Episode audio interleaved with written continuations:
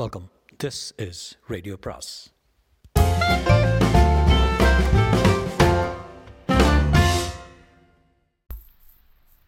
அனைவருக்கும் அன்பு வணக்கம். ஜெயகாந்தன் அவர்களின் மற்றொரு சிறுகதை.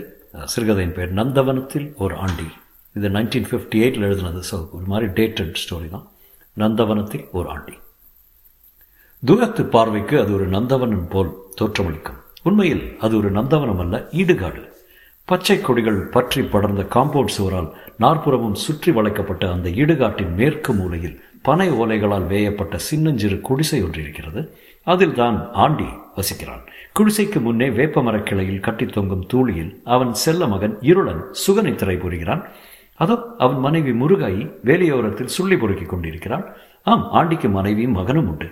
அவன் பெயர் மட்டும்தான் ஆண்டி. அவன் இருக்கும் அந்த இடம் தூரத்து பார்வைக்குத்தான் நந்தவனம் ஆண்டி ஒரு வெட்டியன். அவன் வாழும் இடம் இடுகாடு.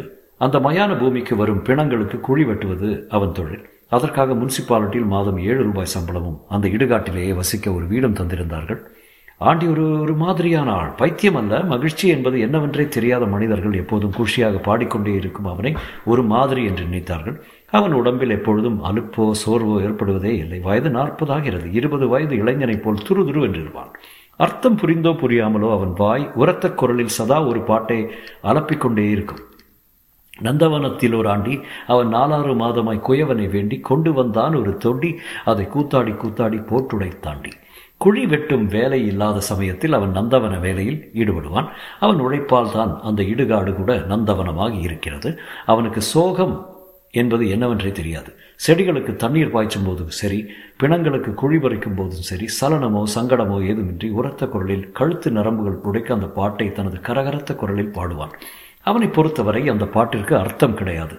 வெறும் பழக்கம்தான். அது புதைக்கும் இடமாதலால் பெரும்பாலும் குழந்தைகளின் பிரேதம்தான் அங்கு வரும். மூன்றடி நீளம் மூன்றடி ஆழ குழிகள் வெட்டுவது ஆண்டிக்கு ஒரு வேலையே அல்ல. தலையின் இறுக கட்டிய முண்டாசுடன் வரிந்து கட்டிய வேட்டியிலும் கால்களை அகட்டி வைத்துக் கொண்டு நிற்பான். அவன் கையில் உள்ள மண் வெட்டி அனாயசமாக பூமியில் விழுந்து மேற்கிளம்பும். ஒவ்வொரு வெட்டுக்கும் ஈரமண் மடிந்து கொடுக்கும். பூமியே புரண்டு கொடுக்கும். கொண்டு வந்தான் ஒரு தொண்டி அதை கூத்தாடி கூத்தாடி போட்டுடை தாண்டி அந்த கூத்தாடி என்ற வார்த்தையை அழுத்தி அழுத்தி உச்சரித்தவாடு பூமியை மார்பை அவன் பிளக்கும் போது அவன் அவன் யாராவது கண்டால் அந்த பாட்டின் பொருள் தெரிந்துதான் அவன் பாடுகிறான் என்றே எண்ணம் தோன்றும். உண்மையில் அந்த பாட்டுக்கு உரிய பொருள் அவனுக்கு தெரியவே தெரியாது. அவன் அந்த பாட்டை எங்கு எப்பொழுது கற்றுக்கொண்டான்? நமக்கு தெரிந்த ஒவ்வொரு வார்த்தையையும் எங்கு எப்போது நாம் கற்றுக்கொண்ட முதன் முதலில் உச்சரித்தோம் என்று சொல்ல முடியுமா? ஆனால் ஏதோ ஒரு விசேஷமான வார்த்தையை குறிப்பாக எண்ணினோமானால் நம்மில் எவ்வளவோ பேர் சொல்லிவிடுவோம். ஆண்டி இந்த பாட்டை எப்பொழுது எங்கு முதன் முதலில் கேட்டான்? சற்று நினைவு கூர்ந்தால் அவனால் சொல்லிவிட முடியும். ஒரு நாள் காலை கயிற்றுக்கட்டிலில் உறக்கம் கலைந்து எழுந்த ஆண்டி தன் கண்களை கசக்கி விட்ட பின் கண்ட காட்சி அவனுக்கு ஆச்சரியமாயிருந்தது. குடிசை வாசலில் கிழிந்த கோரை பாயில் வழக்கத்திற்கு மாறாக இன்னும் உறக்கம் கலையாமல் தன்னை மறந்து கிடக்கிறாள் முருகாய். அவன் தான் எழுந்தபின் அவள் தூங்கிக் கொண்டிருப்பதை கல்யாணமாகி இந்த பதினைந்து வருஷ காலத்தில் ஒரு நாள் கூட பார்த்ததில்லை. ஏ முருவாயே என்று குரல் கொடுத்தான். அவள் எழுந்திருக்கவில்லை புரண்டு படுத்தாள். அவன் கயிற்றுக்கட்டளை விட்டு எழுந்து அவள் அருகே சென்று அமர்ந்தான். உடம்பு சுடுகிறதோ? என்ற நினைப்பில் அவள் நெற்றியில் கை வைத்து பார்த்தான். அப்படியெல்லாம் ஒன்றுமில்லை. முருகாயே என்று மறுபடியும் உலுப்பினான். வாங்கி கிறங்கிய நிலையில் முருகாய் கண்களை திறந்தாள். எதிரில் புருஷன் குந்தி இருப்பதைக் கண்டதும் எழுந்து உட்கார்ந்து வேந்த வேந்த விழித்தாள். என்ன முருகாயோ உடம்புக்கு என்ன பண்ணுதா? என்று பதறினான் ஆண்டி. ஒன்றுமில்லை கை கால்லாம் குடைச்சலாக இருக்கு. உடம்புரா அடித்து போட்ட மாதிரி கிர்னு தலை சுத்துது என்று சொல்லும்போது கருத்து இமைகள் ஒட்டி ஒட்டி பிரிந்தன. கனா ஒன்று கண்டேன். என்ன கனா புள்ள?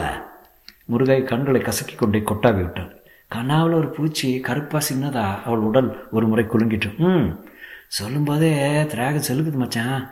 அந்த கருப்பு பூச்சி நவந்து வந்து என் கை மேலே ஏறிச்சு. ஏறின உடனே அது மஞ்சளாக மாறிச்சு. ம் மஞ்சள் நிறம் இல்லை தங்க நிறம். அப்படி ஒரு சொல்லி சொல்லிச்சுது. அது என் கையில் வந்து குத்திக்கிட்டு குந்திக்கிட்டு என்னை தின்னுடு என்னை தின்னுடுன்னு சொல்லிச்சு. ஆ அப்புறம்?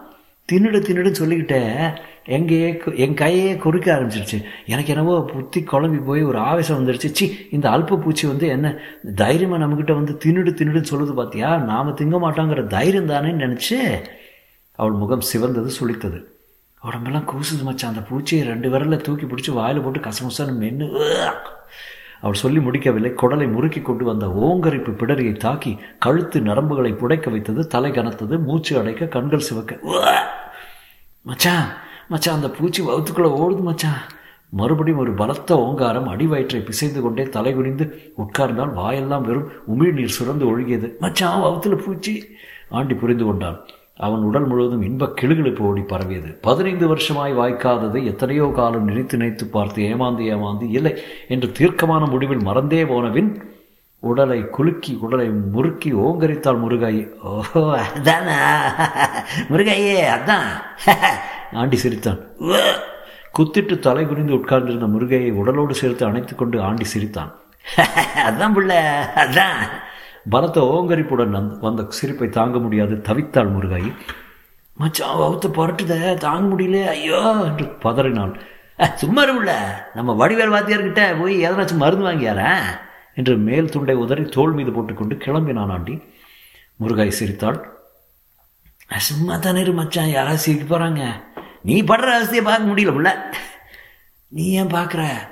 அந்த ஆள் தள்ளி போய் நின்னுக்க.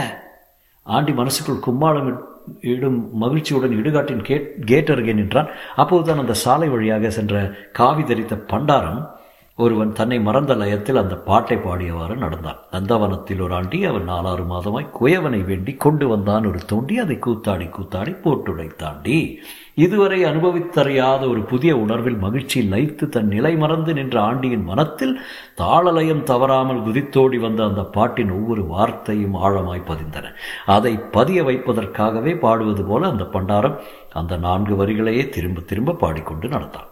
அன்று முதல் தன்னை அறியாமல் ஆண்டியும் அந்த பாடலை பாடி குதிக்க ஆரம்பித்தான். நந்தாவானத்தில் ஒரு ஆண்டி ஆயிரக்கணக்கான மனித உடல்கள் மாண்டவின் புதையுண்ட அந்த மயான பூமியில் ஒரு மனிதன் பிறந்தான். ஆண்டிக்கு ஒரு மகன் பிறந்தான். தாயின் கருவில் அவன் ஜனித்த அந்த நாளில் பிறந்த குதூகலம் ஆண்டிக்கு என்றும் மறையவில்லை. பொழுதெல்லாம் தன் செல்வ மகனை தூக்கி வைத்துக் கொண்டு கூத்தாடினான். நூற்றுக்கணக்கான குழந்தைகளின் சவங்களுக்கு குழி பறித்த ஆண்டியின் கரங்கள் தன் செல்வ மகனை மார்போடு அணைத்து ஆறத் தழுவின. தனது மதலையை மார்புற தழ் மழலையை மார்புற தழுவி அஹ், தழுவி மகிழ்ந்த ஆண்டியின் கரங்கள் ஊரார் பிள்ளைகளின் சவங்களுக்கு குழி பறித்தன. ஊராரின் புத்திர சோகம் அவனுக்கு புரிந்ததே இல்லை. ரோஜா செடிக்கு பதியன் போடும் சிறுவனைப் போல் பாட்டு பாடிக்கொண்டே குழிவரிப்பான். அருகில் இருக்கும் அந்த பச்சை சிசுவின் பிரேதத்தை பார்த்ததும் அதோ பக்கத்தில் பீறி வரும் அழுகையை அடக்கிக் கொண்டு நிற்கும் அந்த தகப்பனை பார்த்ததும் நெஞ்சில் ஈரமில்லாமல் பசையில்லாமல் பாடிக்கொண்டிருக்கிறானே. சீச்சி இவன் ஒரு மனிதனா? அதனால் தான் அவனை எல்லாரும் ஒரு மாதிரி என்று சொல்ல ஆரம்பித்தார்கள். குழி பறித்து முடித்த பின் நேரே தன் குடிசைக்கு ஓடுவான் தூளியில் உறங்கும் இருளானை தூக்கி வைத்துக் கொண்டு கொஞ்சுவான் கூத்தாடுவான். அந்த மகிழ்ச்சிக்கு குதூகலத்துக்கு பாட்டிற்கு கும்மாளத்துக்கெல்லாம் காரணம் இருளன் தானா இரண்டு ஆண்டுகளுக்கு பின் எத்தனையோ பெற்றோரின் ஆனந்தத்துக்கும் கனவுகளுக்கெல்லாம் புதைகுழியாயிருந்த அந்த இடுகாட்டில் மரணம் என்ற மாயை மறந்து ஜனனம் என்ற புதரில் மட்டும் லைத்து குதித்துக் கொண்டிருந்த ஆண்டியின் ஆண்டியின் சொல்ல என்ன இருக்கிறது? இருளன் ஒரு நாள் செத்துப்போனான்.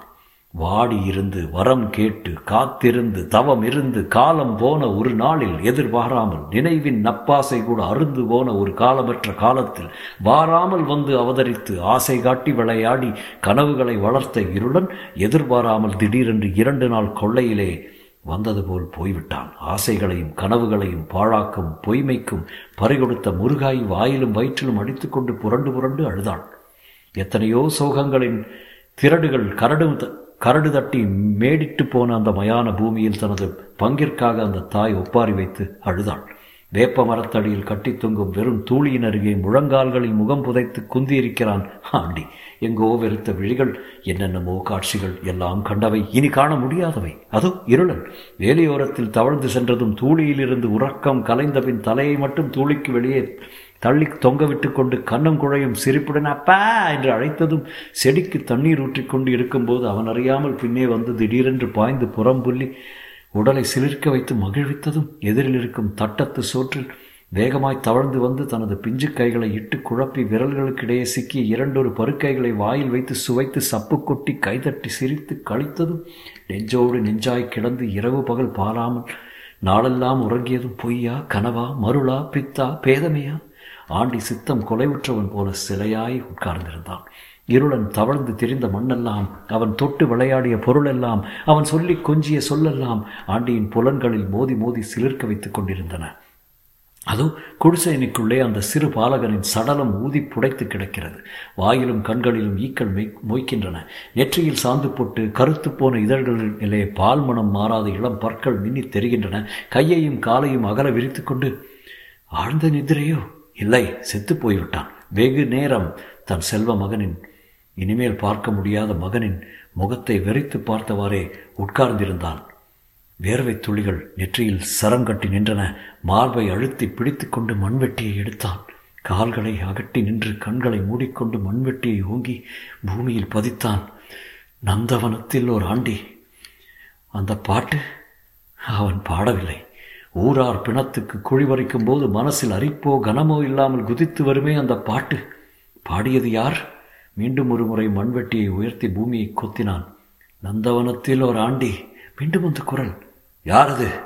புலன்களை எல்லாம் அடக்கி கொண்டு மீண்டும் மண்வெட்டியால் பூமியை வெட்டினான். மீண்டும் ஒரு குரல்.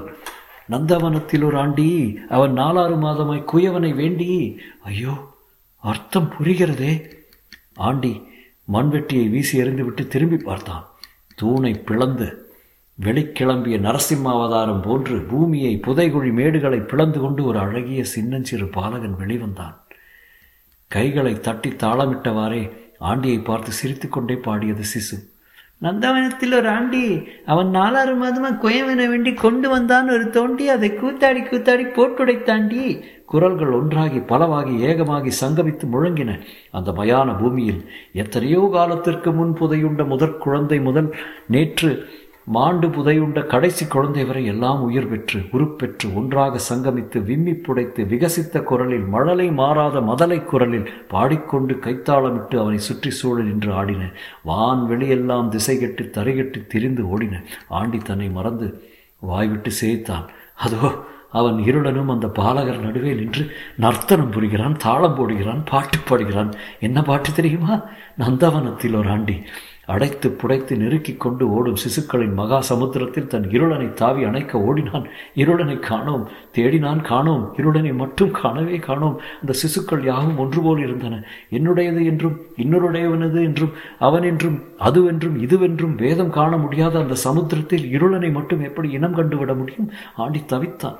என்ன தவிப்பு என்ன தவிப்பு? பன்னீர் மரத்தடியில் பிள்ளையின் பிணத்தருகே முகம் புதைத்து விழுந்து கிடக்கும் ஆண்டியைக் கண்டு பதறி அடித்துக் கொண்டு ஓடினாள் முருகாய். அவனை புரட்டி நிமிர்த்தி மடி மீது வைத்துக்கொண்டு கதறினாள். அவன் விழிகள் மெல்ல திருந்தன. தெய்வமே அவனுக்கு உயிர் இருந்தது. அவன் சாகவில்லை. இன்னும் கூட அவன் அந்த நந்தவனத்தில் தான் வாழ்கிறான். ஆனால் முன்போல இப்போதெல்லாம் பாடுவதில்லை.